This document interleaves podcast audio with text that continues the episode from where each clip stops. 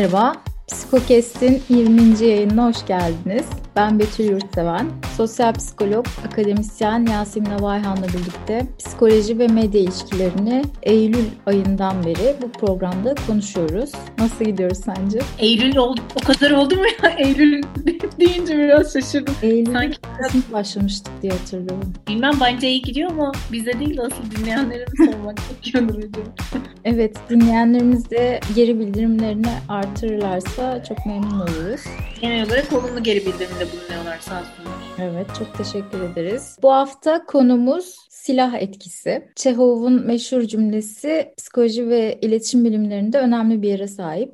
Duvarda asılı duran silah oyunun sonunda mutlaka patlar. Açıkçası ben RTS'ye başladığımda bize ilk söylenen şeylerden biriydi bu. Filmin başında bir silah görünüyorsa mutlaka patlayacaktır diye. Kurmacanın önemli bir ilkesi yani bu. Yani en azından klasik anlatılarda. Söz konusu iletişim araçları olunca izleyici üzerindeki etkisini de konuşmak gerekiyor tabii. Yani kendi duvarında asılı bir silah olmasa bile duvarında asılı duran televizyonda sık sık görülen silah izleyici üzerinde ne gibi bir etki yapıyor olabilir? Bunu konuşacağız. Evet hocam.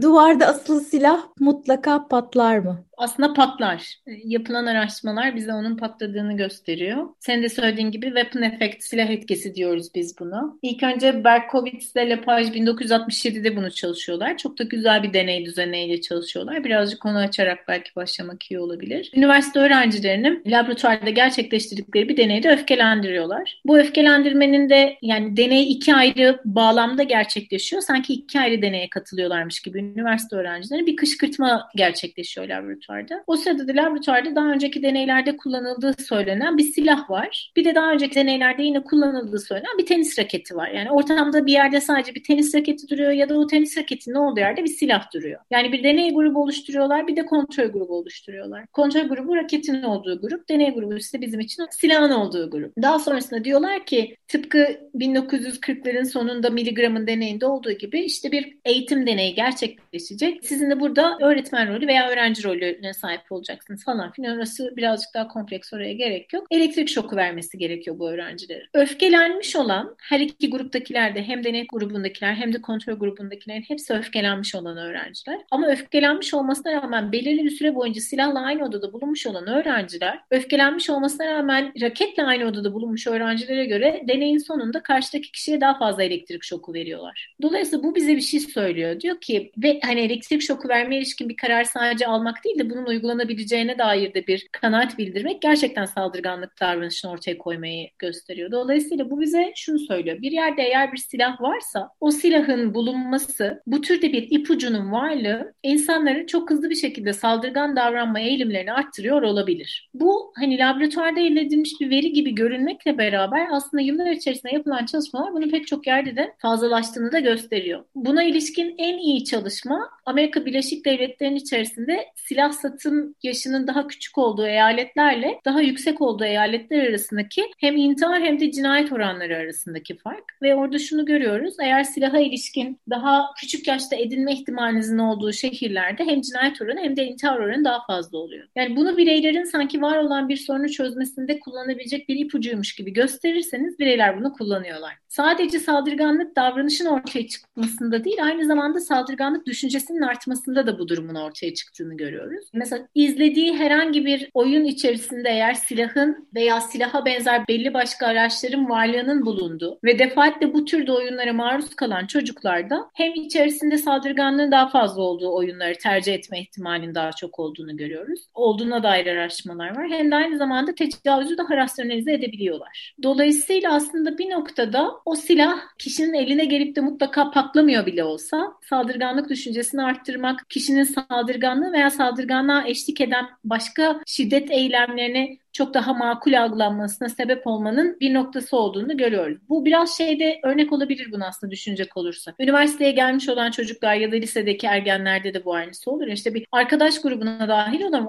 dahil olduğu arkadaş grubunun nasıl bir nüvesi vardır? Hani o nüvenin içerisinde eğer saldırganlık daimi olarak konuşulan bir şeyse, grubun normu ise ve o orada bir birilerinin silahı varsa, birilerinin bıçağı varsa o silahın veya o bıçağın varlığı o kişinin kendine şiddeti daha kolay rasyonelize edebildiği ettiği, kendi hayatında bunu daha meşru kabul ettiği, şiddet yollarını daha fazla kullanabildiği bir duruma ne yazık ki varıyor. Şimdi burada duvarda asılı duran silahın patlaması olgusundan yola çıktık ya. Silahın bir gösterge olmasıyla da alakalı galiba. Evet düşünüyorum. Ee, özellikle kitle iletişim araçları söz konusu olunca ben göstergeleri konuşmayı çok seviyorum biliyorsun. Roland Barthes bu tip göstergelerin yalın bağıntısını açıklarken portakal örneğini kullanıyor mesela. Portakal normalde buzdolabımızda işte ya da manavda duran sıradan bir nesne. Kış meyvesi hatta. Ama yazın yayınlanan reklamlarda susuzluğu giderici ya da serinlik verici bir gösterge gösterge olarak karşımıza çıkıyor. Yani biz portakalı gördüğümüz anda portakalla hazırlanan bir serinletici içeceği içtiğimiz anda yaşadığımız ferahlama ve işte haz sürecini hatırlıyoruz. Bu göstergeler sinema gibi bütün görsel sanatlarda bolca kullanılıyor. Sanırım bunların en ünlülerinden biri The Godfather'daki yatağa bırakılan at kafası. Karakterler o at kafasının çağrıştırdığı şeyi tam olarak algılayıp tutum değişikliğine gidiyorlardı hatırladığım kadarıyla. Ki at kafası evrensel ya da kültürel bir simge de değil. O anlatıya özel oluşturulmuş. O anlatıyla özdeşleşmiş bir simge. Silahsa daha evrensel bir gösterge. Hı hı. İşte şiddetin, cinayetin, ölümün göstergesi ama aynı zamanda hiç vazgeçemediğimiz bir görsel gösterge kitle iletişim araçlarında. Bu kadar evrensel geçerliliği olan bir simgenin bu kadar sık gösterilmesi garip değil mi? Yani niye böyle bir şey yapıyoruz acaba? İçgüdüsel olarak mı yoksa? Şöyle güdüsel olarak oluyor olabilir ama buradaki en kritik şeylerden bir tanesi hani kitle iletişim araçlarında bize tüketmemiz için verilen ürünü sonuna kadar izleyebilmemiz de bir amaçtır ya hani ya da sonuna kadar tüketebilmemiz, defaatle tekrar dönüp o ürünü tüketebilmemizin sağlanması ya da. Eğer ekranda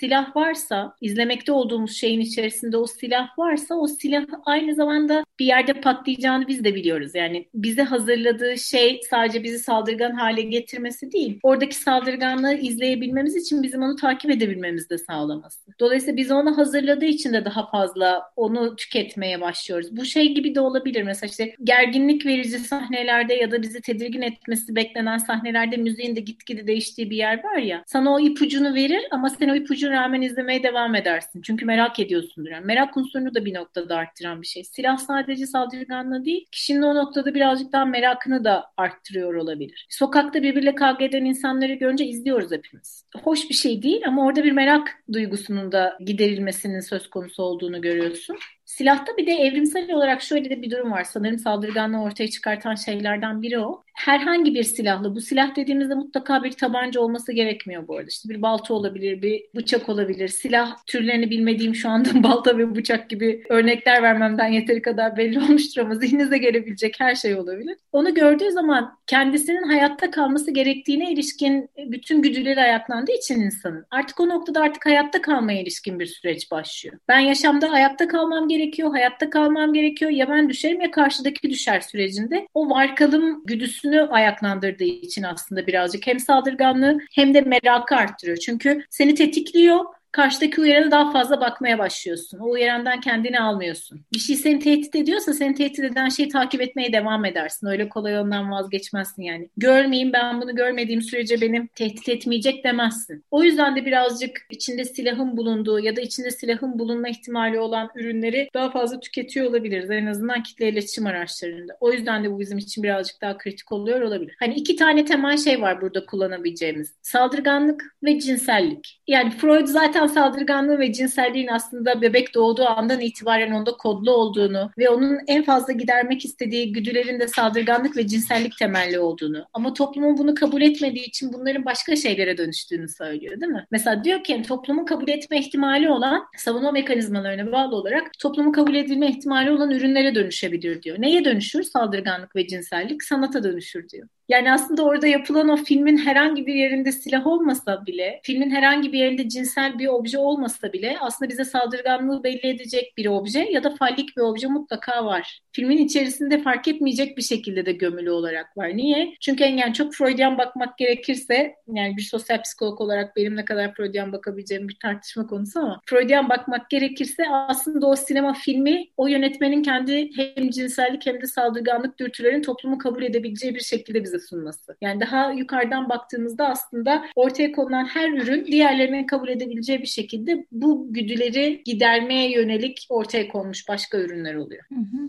Şimdi silah deyince işte silahın patlaması gidiyoruz ya silah deyince biz genelde modern silahları algılıyoruz. Çoğunlukla tabanca, evet. tüfek tarzı şeyleri algılıyoruz ya. Bilmiyorum herkes de böyle midir ama genelde böyle balta, işte bıçak da aslında geleneksel olarak silah kabul edilebilecek aletlerden ziyade mesela bizim işte bir tabancaya olan tepkimiz daha mı güçlü oluyor? Bana mı öyle geliyor? Ve bu daha güçlüyse eğer şeyle alakalı olabilir mi? Yani tabanca sadece insan öldürmek için yapılıyor ya hani.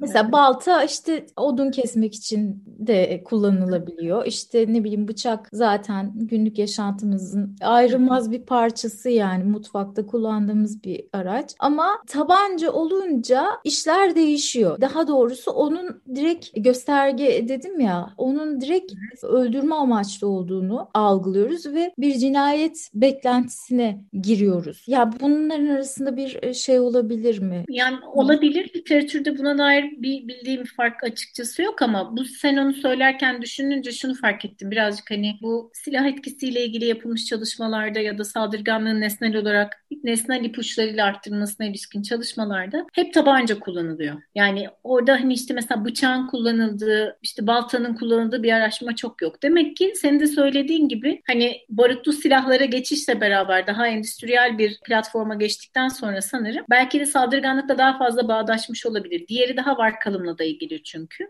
tam senin söylediğin gibi işte baltayı ya da bıçağı baltayı niye taktım bilmiyorum. Ya da bıçağı başka şeyler için kullanabiliyoruz. ama ama silah... Geçen gün Dostoyevski'den çok konuşmuştuk ya Clubhouse'da ondan olabilir. olabilir. Ama silah inatla sadece insanları yani bir hayvanı öldürmek veya bir insanı öldürmek için, avlanmak için ya da bir başkasının canına kastetmek için kullanılan bir şey. O yüzden büyük bir ihtimalle. Bir de silah birazcık kişinin kendini korumasıyla da ilgili olan bir şey. Burada belki şöyle bir boyut da olabilir. İşte bıçak gibi daha primitif silahlara karşı kişi bir şekilde bunun üzerinde kontrolünün olabileceğini düşünebilir kendisine karşı tehdit olduğunda ama silahta yapabileceği kontrol çok az. Yani daha büyük bir tehdit var orada. Daha büyük bir tehdit algıladığı için de belki saldırganlıkla bağlantılı olmasının sebebi bu algılanan tehdit düzeyinin daha yüksek olması olabilir. Geleneksel silahlara karşı öz savunmanın daha rahat olabileceğini düşündüğümüzden evet. bahsettim ama mesela yani popüler sinema örneğinde genelde böyle şeydir yani kahramanlar ve silaha karşı da çok çeviktir falan ya hani yani özellikle bir kahraman olması lazım. İşte biz yapamıyoruz ya biz izleyicilerin yapamadığı bir şey yapsın ki o kahraman olsun yani. Evet çocukların özellikle çok evet. rağbet ettikleri filmlerde kurşundan kaçar falan. Biraz o zaman Tarantino'dan da bahsedelim. Şimdi silahtan bahsetmişken herhalde Tarantino'nun o abartılı şiddet içerikli filmlerinden de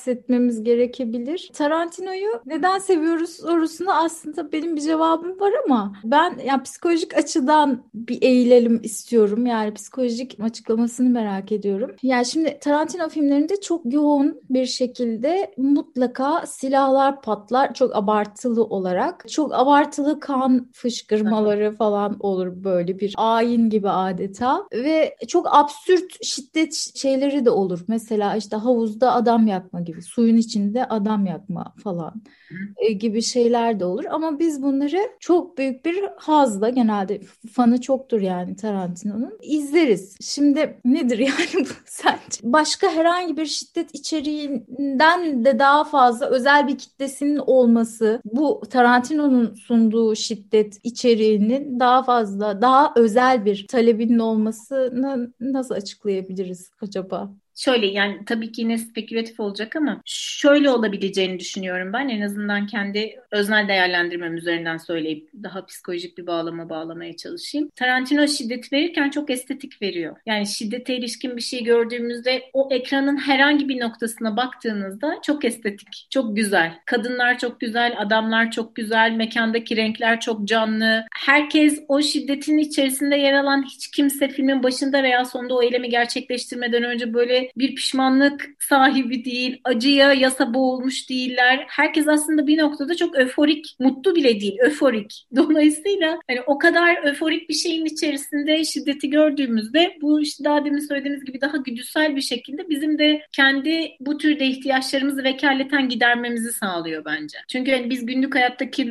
gibi Uma Thurman'ın giydiği o muhteşem sarı işte jumper'ı giyip elimizde kılıçlar alıp sokağa çıkamayacağımız için biri bizim yerimize onu yapınca vekaleten kendimizi gerçekleştirmiş oluyoruz. Ben biraz hani o şiddetin estetize edilmesiyle bu kendimizi vekaleten gerçekleştirmeyle açıklayabiliyorum Tarantino'yu. Yoksa çok yani bir üçüncü belki şu söylenebilir. Gerçek olamayacak kadar şiddetin filmin içerisinde bulunması zihinde şunun da ortaya çıkmasını sağlıyor ve bu gerçek olamaz. Hani bu kadar yani bir damar kesildiğinde zaten bu kadar kan fışkıramaz. Dolayısıyla çok o gerçekliğe ilişkin algının düşmesi de izlediğimiz şeyi bir anime izliyormuş gibi izlememize sebep oluyor. Dolayısıyla daha rahat izliyoruz büyük bir ihtimalle. Evet. Tarantino tarzı şiddetin geleneksel şiddet anlatımından daha farklı olduğunu aslında sen de vurgulamış oldun. Yani evet. ya ışık kullanımı bile Tarantino'da şey değildir. Böyle gerilim sahnesi ışığı kullanılmaz. Aydınlıktır her taraf. Işıl evet. ışıldır. Rengarenktir falan filan. Bunu da yani ben de çok izliyorum Tarantino'yu. ben kanlı sahneleri biraz hızlı geçiyor olabilirim. O yüzden bazı filmlerden hiçbir şey anlamadığım bile olmuştur ama olsun. Evet. Peki şiddet içerikli yapımlar hayatımızın artık vazgeçilmez bir parçası. Başta söylediğim gibi duvarımızda asılı bir silahımız yok ama duvarımızda asılı televizyonumuz var ve bunu da sürekli silah imgeleri, tüm diğer şiddet imgelerine ek olarak silahın da özel bir yeri var. Şimdi çocuklar için yapılan yayınların tamamına yakında da mutlaka bir şiddet öğesi oluyor. Erkek çocuklar özellikle vurdulu kırdılı şeyleri izlemeyi çok seviyorlar. Silahlı yapımları seviyorlar. Yani bunun gençleri nasıl etkilediğine dair araştırmalar vardır mutlaka. Bunlardan biraz bahsetmek ister misin? Tabii. Aslında televizyonun çocukların televizyondaki maruz kaldıkları içeriklere bağlı olarak saldırganlık oranı artıp artmadığı meselesi literatürde çok uzun zamandır tartışılan bir şey. 1960'lardan beri buna ilişkin araştırmalar var. Gündelik hayatta zannettiğimiz kadar çocuklar özellikle televizyon izlerken işte şiddete ilişkin bir şey izliyorsa mutlaka o şiddete dönüşmüyor. Bazen yardım etmeye ilişkin bir şey izlediğinde yardım etmeye dönüşmemesi gibi. Bunun sebeplerinden birini şu yani çok birbirlerinden farklı çok fazla araştırma var. Hiç şiddet davranışının ortaya çıkmadığı, hiç saldırganlık davranışını rapor etmeyen çalışmalar da var. Birebir olarak korelasyonun çok yüksek olduğu çalışmalar da var. Dolayısıyla hani alan yazında orada aslında çok bir netliğin olmadığını görüyoruz. Bu meselede kritik olan şey nedir diye bakıldığında ailenin o tüketilen meseleden çocuğun tükettiği o üründen almış olduğu mesajı ailenin nasıl çerçevelediği. Yani aile bunu yani birlikte izliyorlar diyelim ki bir filmi. Aile oradaki şiddet sahnesini onaylıyor mu? Hoşuna mı gidiyor? Aferin yani güzel yapıştırdı alnına adamın mı diyor? Yoksa hani onu çocuğa anlatırken başka bir zeminde mi anlatıyor? Bu kısmının kritik olduğu görülüyor. Ama mesela son zamanlarda yapılan bazı çalışmalarda özellikle ergenlerde bunun özellikle dinledikleri müzikle bağlantılı olan bazı şiddet içeriklerinin çok daha etkili olduğunu gösteren çalışmalar var. Şimdi buradaki kritik şey televizyonda sadece izlemesi değil. interaktif bir şekilde bu sürecin içerisine katılıp katılmaması. O yüzden oynadıkları video oyunları, internetten oynanan oyunlar daha interaktif bir şekilde çocuğun katılım sağladığı şeylerde şiddet oranının daha yüksek olduğunu görüyoruz. Çünkü bir Call of Duty mesela yani birebir olarak sanki ateş eden kendisiymiş gibi oynadığı bir perspektif var. Bir de aslında oynatmakta olduğu o karakteri dışarıdan gördüğü perspektifler var. Şimdi üçüncü şahıs olarak gördüğü perspektifle birinci şahıs olarak gördüğü perspektif arasında bile fark çıkıyor literatürde. Dolayısıyla hikayenin içerisinde çocuğun ne kadar katıldığı, o işin içerisinde ne kadar bulunduğu, kendisinin perspektifinden bu oyunu ne kadar oynadığı hem empati düzeyini hem empatik kaygıyı hem de perspektifi arttırdığı için şiddetin genellikle o durumlarda daha fazla arttığını görüyoruz. Bir araştırma okumuştum. Şu an şeyini hatırlamıyorum araştırmacının adını ama buluruz onu da koyarız referans listemize. Mesela rap müziğin yazılan şarkı sözlerinin de evet bireylerin saldırganlığı daha meşru görmesi üzerinde olumlu olumlu bir etkisi olduğunu söylüyorlar ama özellikle rap müzikte bunun daha fazla olduğunu söylüyor. Çünkü daha ritmi kuvvetli ve onun içerisinde daha fazla alt kültürü de sembolize eden daha küfürlü bir şiddetin yer almasının kritik olduğu söyleniyor. Mesela pornoyu tüketiyor olmak, defaatle bir porno tüketiminde bulunmak cinsel saldırganlığı arttırmıyor. Ama cinsel saldırganlığın daha fazla olduğu pornoyu tüketmek, şiddetli pornoyu tüketmek cinsel saldırganlığı daha fazla arttırıyor. Dolayısıyla sürecin içerisinde verilen o mesajın kişi tarafından nasıl algılandığı, nasıl bir bağlamda açıldığı, çocuğun bunun kendisine benlik değerini arttıracak bir şey getirip getirmeyeceğine dair bir değerlendirme yapıyor mu? Statüsünü arttıracak bir şey getireceğine dair bir değerlendirme yapıyor mu, yapmıyor mu? Orası çok önemli. Yani dizide işte o siyah uzun paltoları giyip de sağa sola ateş edip gezen adam dizinin sonunda kazanıyor mu, kazanmıyor mu? Kazanıyorsa orada biraz problem olabilir. Ve aile de genellikle o dizinin sonunda kazanan adamı tutarak izletiyorsa o diziyi, kendileri de bundan hoşlanıyorlarsa orada bir problem ortaya çıkabiliyor. O yüzden aslında çocuğun tüketmekte olduğu bu şeyde kitle iletişim araçlarının ortaya koyduğu üründe ne anlam çıkardığı kısmı daha kritik. Bir de hani geleneksel medya yerine sosyal medya meselesinin saldırganlık üzerinde çok daha önemli olduğunu düşünüyorum. Ben çünkü daha demin de söylediğim gibi katılım sağlıyor. Katılım sağlamak kendi yaptığı davranışında daha baştan zaten meşru kılmaya yönelik bir eğilimi ortaya getireceği için ciddi anlamda daha fazla probleme sebep olabilir. Evet önemli bir yere geldiğimizi düşünüyorum. Şimdi çok karmaşık bir soru sormaya çalışacağım hocam. İnşallah başarırım. Anlaşılır şekilde sorarım. Şimdi taşra ile büyükşehir arasında bu araştırmalarda benim bildiğim kadarıyla bir fark var. Hı. Şiddet oranlarında zaten suç oranları genel olarak her zaman büyük şehirlerde daha fazla olur ama mesela taşrada hatta yani taşrada değil artık şey yani köy gibi yerleşim yerlerinde şiddet istatistikleri her zaman düşük çıkar. Bunun rapor edilip edilmemekle de alakası olabilir. Mutlaka vardır. Ondan bağımsız düşünecek olursak Şimdi taşra yaşamında gündelik şiddeti daha fazla aslında insanlar maruz kalıyor. Daha doğrusu ne bileyim işte yiyecekleri hayvanları kesmek, kan görmek, fiziksel aktivite gerçekleştirmek ve işte doğanın şartlarıyla daha fazla yüz yüze geldiği için doğanın şiddetine daha fazla maruz kalmak gibi daha fazla şiddetle iç içe olarak tanımlayabileceğimiz bir yaşam tarzları oluyor. Ama şehirlerde daha böyle işte hayvanların kesildiğini görmüyoruz. Hatta Kurban bayramlarında hep bu söylem oluyor ya işte kan akıtarak yapılan bayram falan diye ona cevap olarak hemen şey diyorlar Müslümanlar işte yediğin etler nereden geliyor falan diye. Şiddet de aslında şehirlerde daha az iç.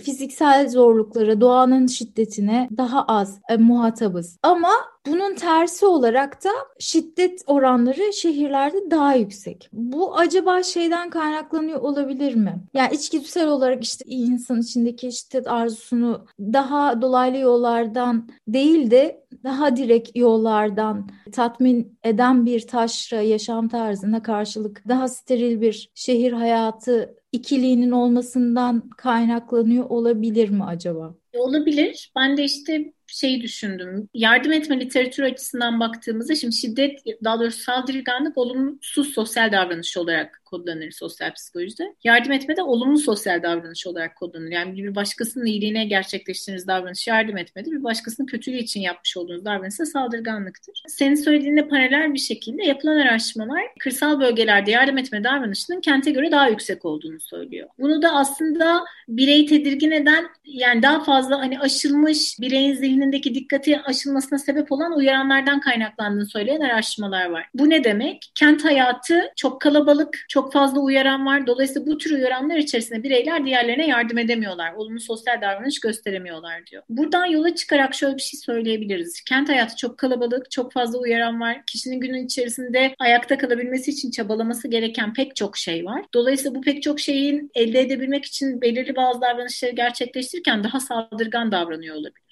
Ya da daha stres literatüründen mesela Lazarus diyor ki bireyin stres duyabilmesi için günlük hayatta karşılaştığı küçük küçük engellenmeler de aslında stresi ortaya çıkartır diyor. Yani stresör dediğimiz şey çok büyük bir şey olmak zorunda değil. Bireyin işte evlenmesi ya da boşanması gerekmiyor bir stresör olması için. İşte sırada beklerken birinin haksız bir şekilde önüne geçmesi, trafikte daha uzun süre durması, işe geç kalmak, evde ders çalışmaya çalışırken alt komşunun bağırarak telefonla konuşması. Bunların hepsi aslında birer minik stresörler. Ve günlük hayatta bizi çok zorluyorlar diyor. Yani çok küçük bir şekilde dikkatimizi bölüyorlar ve biz aslında fark etmeden bunlar biriktiği zaman da ciddi anlamda strese karşı tepkiler vermeye başlıyoruz bedensel olarak ve zihinsel olarak diyor. Oradan da düşünecek olursan kırsal hayatta bu türde uyaranlar o kadar fazla değil. Dolayısıyla bizim kadar stresöre çok maruz kalmıyorlar günlük hayatta. O stresör de birazcık saldır yani kişinin kendini düzenlemesini de engelleyeceği için kendini düzenleme düzeyi düşünce kişinin daha saldırgan davranması, daha primitif davranması çok doğal. Ben biraz sanki bu kalabalık olmanın, uyaran fazlalığının süreci etkilediğini düşünüyorum. Şuradan geldi aklıma bu soru da yani işte bizim gündelik hayatımızda maruz kaldığımız bizim ve Avrupa ülkelerinin diyeyim yani Amerika'da tabii daha farklı bir durum var silahlanma olayı olduğu için ama bizim gündelik hayatımızda gördüğümüz silah olabilecek nesneler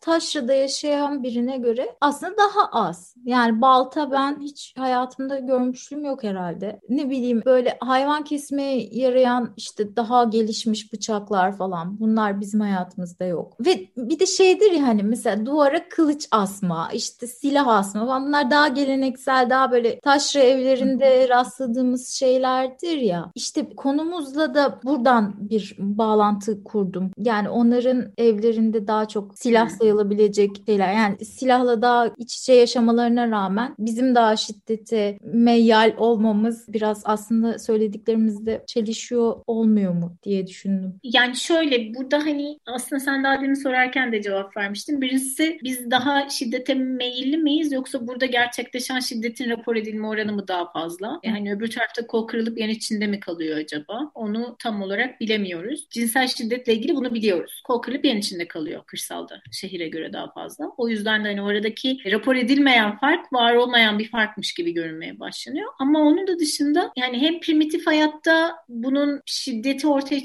çıkartma ihtimali olan silahlar daha var kalımla daha fazla birleşmiş olabilir. Hem de daha demin dediğim gibi kişi günlük hayatta şehirde hep bir engellenmeyle karşılaşıyor. Şimdi aslında bunu daha önceki bir programda engellenme saldırganlık kuramından bahsetmiştik hatırlarsan. Birey engellenirse elde etmek istediği bir şey elde etme konusunda ketlenirse saldırganlığın ortaya çıkma ihtimali daha fazla. Şimdi burada saldırganlığa ilişkin ipuçları birazcık daha az olabilir bazı zamanlarda ama biz daha çok engelleniyoruz. Bu türde daha çok engellenmeler de saldırganlığın bir nebze daha fazla görülmesini sağlıyor olabilir. Saldırgan çok kompleks bir davranış. Onun ortaya çıkabilmesi tek bir değişkenle de bağlantılı değil, birden fazla değişkenle bağlantılı. Şehirde yaşamdaki saldırganlığın ortaya çıkabilmesi daha fazla engellenmeyle veya daha fazla stresle bağlantılı olabilirken köy hayatındaki ise işte birazcık daha ipuçları üstünden gidiyor olabilir. Hı hı. Hem orada bir farklılaşma oluyor olabilir hem de belki şöyle de düşünmek gerekir. Bundan bilmiyorum. Zaten soru spekülatifti. Cevap da o yüzden biraz daha spekülatif oldu. Köy hayatında yani köydeki herkesin birbirini tanıdığı bir yerde norm ihlal etmek daha zor bir şey. Hmm. Ama herkesin birbirini tanımadığı, daha anonim olduğu, tanıyan kişilerin bile hızlı bir şekilde yer değiştirebileceği, daha mobil olabileceği şehirde norm ihlali daha kolay bir şey. Çünkü yaşadığın mahallede diyelim ki işte birini bıçakladın, mahalleni daha hızlı değiştirebilirsin ama köyde köyden göçmen gerekiyor. Ve hani o saldırganlık davranışının sonucu bir noktada daha büyük bedeller ödemeye getiriyor olabilir. Ama dediğim gibi hani rapor edilip edilmemesinin dışında bu açıklamaları yapabiliriz. Zaten başta eğer rapor edilmiyorsa bu açıklamaların hepsi boşa düşecek. Yani bu noktada şeye takılıyorum ben hocam. Şimdi hani en başta söyledin ya psikanalitik yani sanatın psikanalitik boyutundan bahsettin. Yani işte cinsel ya da şiddet içgüdüsünün başka formlarla karşımıza çıkması işte sanat gibi falan diye. Şimdi bu açıdan bakınca bana şey gibi geliyor. Mesela şiddet içgüdüsü var değil mi? Ondan dolayı onu tatmin etmek için mesela şiddet içerikli Call of Duty oynamak mesela sanki o güdüyü bir şekilde tatmin eder gibi geliyor. Onun için sanki ya bu kadar çok işte şey şiddet içerikli, silah içerikli imge tüketiyoruz ya. Bunun aslında şiddeti daha da düşürmesi gerekmez mi bu mantığa göre? Yani çok haklısın. Freudian mantığa göre böyle. Freud bunu söylüyor zaten. Diyor ki hani burada bireyler bir katarsis yaşayacaklardır. Bir zihinsel boşalma yaşayacaklardır. Dolayısıyla bu zihinsel boşalma bireylerin gerçekten şiddeti davranış olarak ortaya koymalarına engel olacaktır diyor. Ama araştırmalar çok onu söylemiyor. Yani bireyin şiddet ürünlerini gördüğü zaman vekaleten bir katarsis yaşaması ve onun dışında kendi hayatında şiddet uygulamaması gibi bir durum olmuyor. Bunun olmamasının sebebi de bu katarsis bir noktada yaşansa bile de orada kişinin bu davranış repertuarını öğrenmesi olabilir. Hatta şöyle de olabilir. Oyun oynarken uyguladığı o şiddet benlik değerini daha da arttırıyordur. Kişinin kendi kendini daha her şeyi kontrol edebilir hissetmesini sağlıyordur ve benlik kavramı daha olumlu bir zemine taşıyordur. Günlük hayatta da bir sıkıntıyla karşılaştığında Call of Duty oynarken gerçekleştirdiği davranışta aynısını gerçekleştirebilir. Yani oradaki o katarsis aslında bütün hayata genellenebilir. O şiddeti tam olarak ortadan kaldırmaz. Çünkü bir noktada saldırganlık öğrenilen de bir şey. Evrimsel bir temeli var ama nasıl uygulayacağımızı öğreniyoruz. Yani bir başkasına karşı ondan rahatsız olduğumuzu söylemek, psikolojik olarak şiddet uygulamak, onu bıçaklamak, günlerce ona mobbing uygulayarak boş mail atmak, hakkında dedikodu çıkarmak. Bunların hepsi aslında bir noktada şiddet değil mi saldırgan? Bunların hangisini kullanacağımızı yolu öğreniyoruz. Dolayısıyla genellikle bu yolu öğretiyor. Yani o katarsisi yaşatıyor olabilir. Evet ama yolu da öğretiyor. Yolu da öğretiyorsa yarın bir gün o katarsisi yaşamak için direkt oyunu oynamayıp kendi hayatında o katarsisi o yolla elde etmeye çalışabilir kişi. Hı hı.